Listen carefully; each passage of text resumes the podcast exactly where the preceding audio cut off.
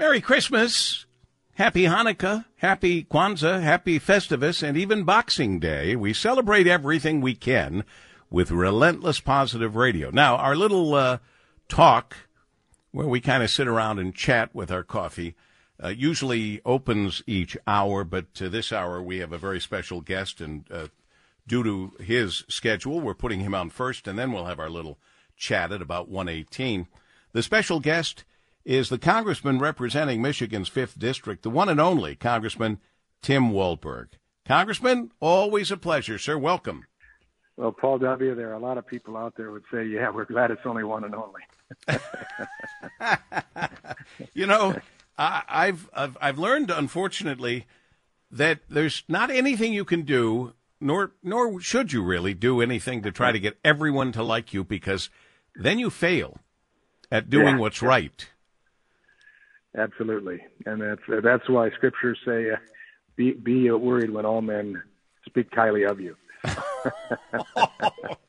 Uh, that's great. that's I I somehow missed that in my scripture reading, Congressman. But there you are. I'll I'll send you the reference. okay. Here's a, a couple. There's a couple of things. Uh, you are leading a bill to protect uh, the uh, automobile choice, and you'll explain to me what that is. But what came to mind the other day, in fact, um, is the fact that you have endorsed someone for the race in the U.S. Senate. I happen to like this guy a lot because I've known him personally for years and years. Uh, he's actually the guy who did the speech when I was gratefully inducted into the National Radio Hall of Fame, and that was Congressman Mike Rogers. Yeah, Mike's a good guy. He's a trustworthy guy, and as a conservative, I like to support trustworthy conservatives, and that's that what that's what Mike is. Uh, he uh, he has fought hard in districts that weren't rabidly conservative. In fact, they were they were like most of mine. They were they were a swing district. But he uh, his ability to help people understand why he does things and why it's necessary, and explain them through the process, and, and ultimately win. And that's the important thing in politics. Is in the end, you've got to win to have your day in court, as it were. And Mike has shown he can do that. Uh, I'm delighted he decided to come out of retirement um, because he's a he's a name and a face in D.C. that was highly respected, highly trusted, and we've missed him since he left. I, I agree with you. Not 100%. Boy, I haven't said this in a long while. Not 100%, but 1,000%. Uh, and now, please, mathematicians, don't send me a note saying, well, 100% is plenty, Paul. You don't have to say 1,000%. I'm doing it for emphasis. That's it. That's right. right. All right. Uh, meanwhile, so uh, there you are, our Congressman uh, Tim Walberg endorsing Mike Rogers in the race for U.S. Senate. There's some good people running, no question. But I, I, I'm with you on this. I, I, I think it's great that you're endorsing him. Now, tell me about the choice in automobile retail sales, the CARS Act. What is this all about? Well, the CARS Act is pushing back on the Biden administration's EPA uh, ill-advised uh, rule change uh, and setting a standard for tailpipe emissions uh, beginning in 2027 um, that will result by 2032 in a mandate, a virtual mandate, because there's no way that this extreme, extreme uh, EPA tailpipe emissions requirement can be made without it being an electric vehicle. It just there's no way. There's no way that it that it can't be. So they're saying EPA is saying by 2032, this mandate will result in two thirds of all vehicles that will be purchased will be EVs. Um, that's that's unaffordable. That's unattainable. It's unrealistic. And why do I say that? Um, well, right now, uh, the average uh, EV owner in Michigan is a hundred thousand dollar household income. Now that's only 31% of our population in Michigan. So when I say it's unaffordable, that's what I mean. It's thirteen thousand dollars more uh, for non-luxury vehicles. We're talking of basic vehicles. Ford lost sixty thousand dollars per EV sold last year. Uh, many uh, uh, American consumers will be priced right out of market. It's unattainable. Our grid can't handle it. I mean, we've seen during the winter solstice type experience, uh, uh, the solar vortex, we've seen um, brownouts in in, in our state. Um, we do not have the ability, especially when you get out in the rural areas. In my district, if I would go from Monroe, Lake Erie, to Lake Michigan, Berrien County, in my district. That's my district now. I could not make it on one charge across the entire district and back to my home partway through it. Uh, it just won't work for people. And then unrealistic. Uh, nearly 4,000 American auto dealers just this week sent a letter to the administration, 4,000 of them saying, please pump the brakes because we're not selling EVs. They're sitting on our on our uh, uh, dealership lots. People aren't buying them, and then we don't want to give it to China. Um, right now, 78% of all of the resources uh, for our batteries come from China, and they they produce that and pump out um, uh, pollution into the air.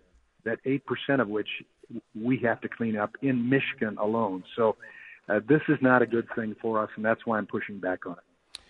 Look, the poster child for all of these things, for cleaner everything, is California. Uh, yeah. Even though it's it's not, but it is.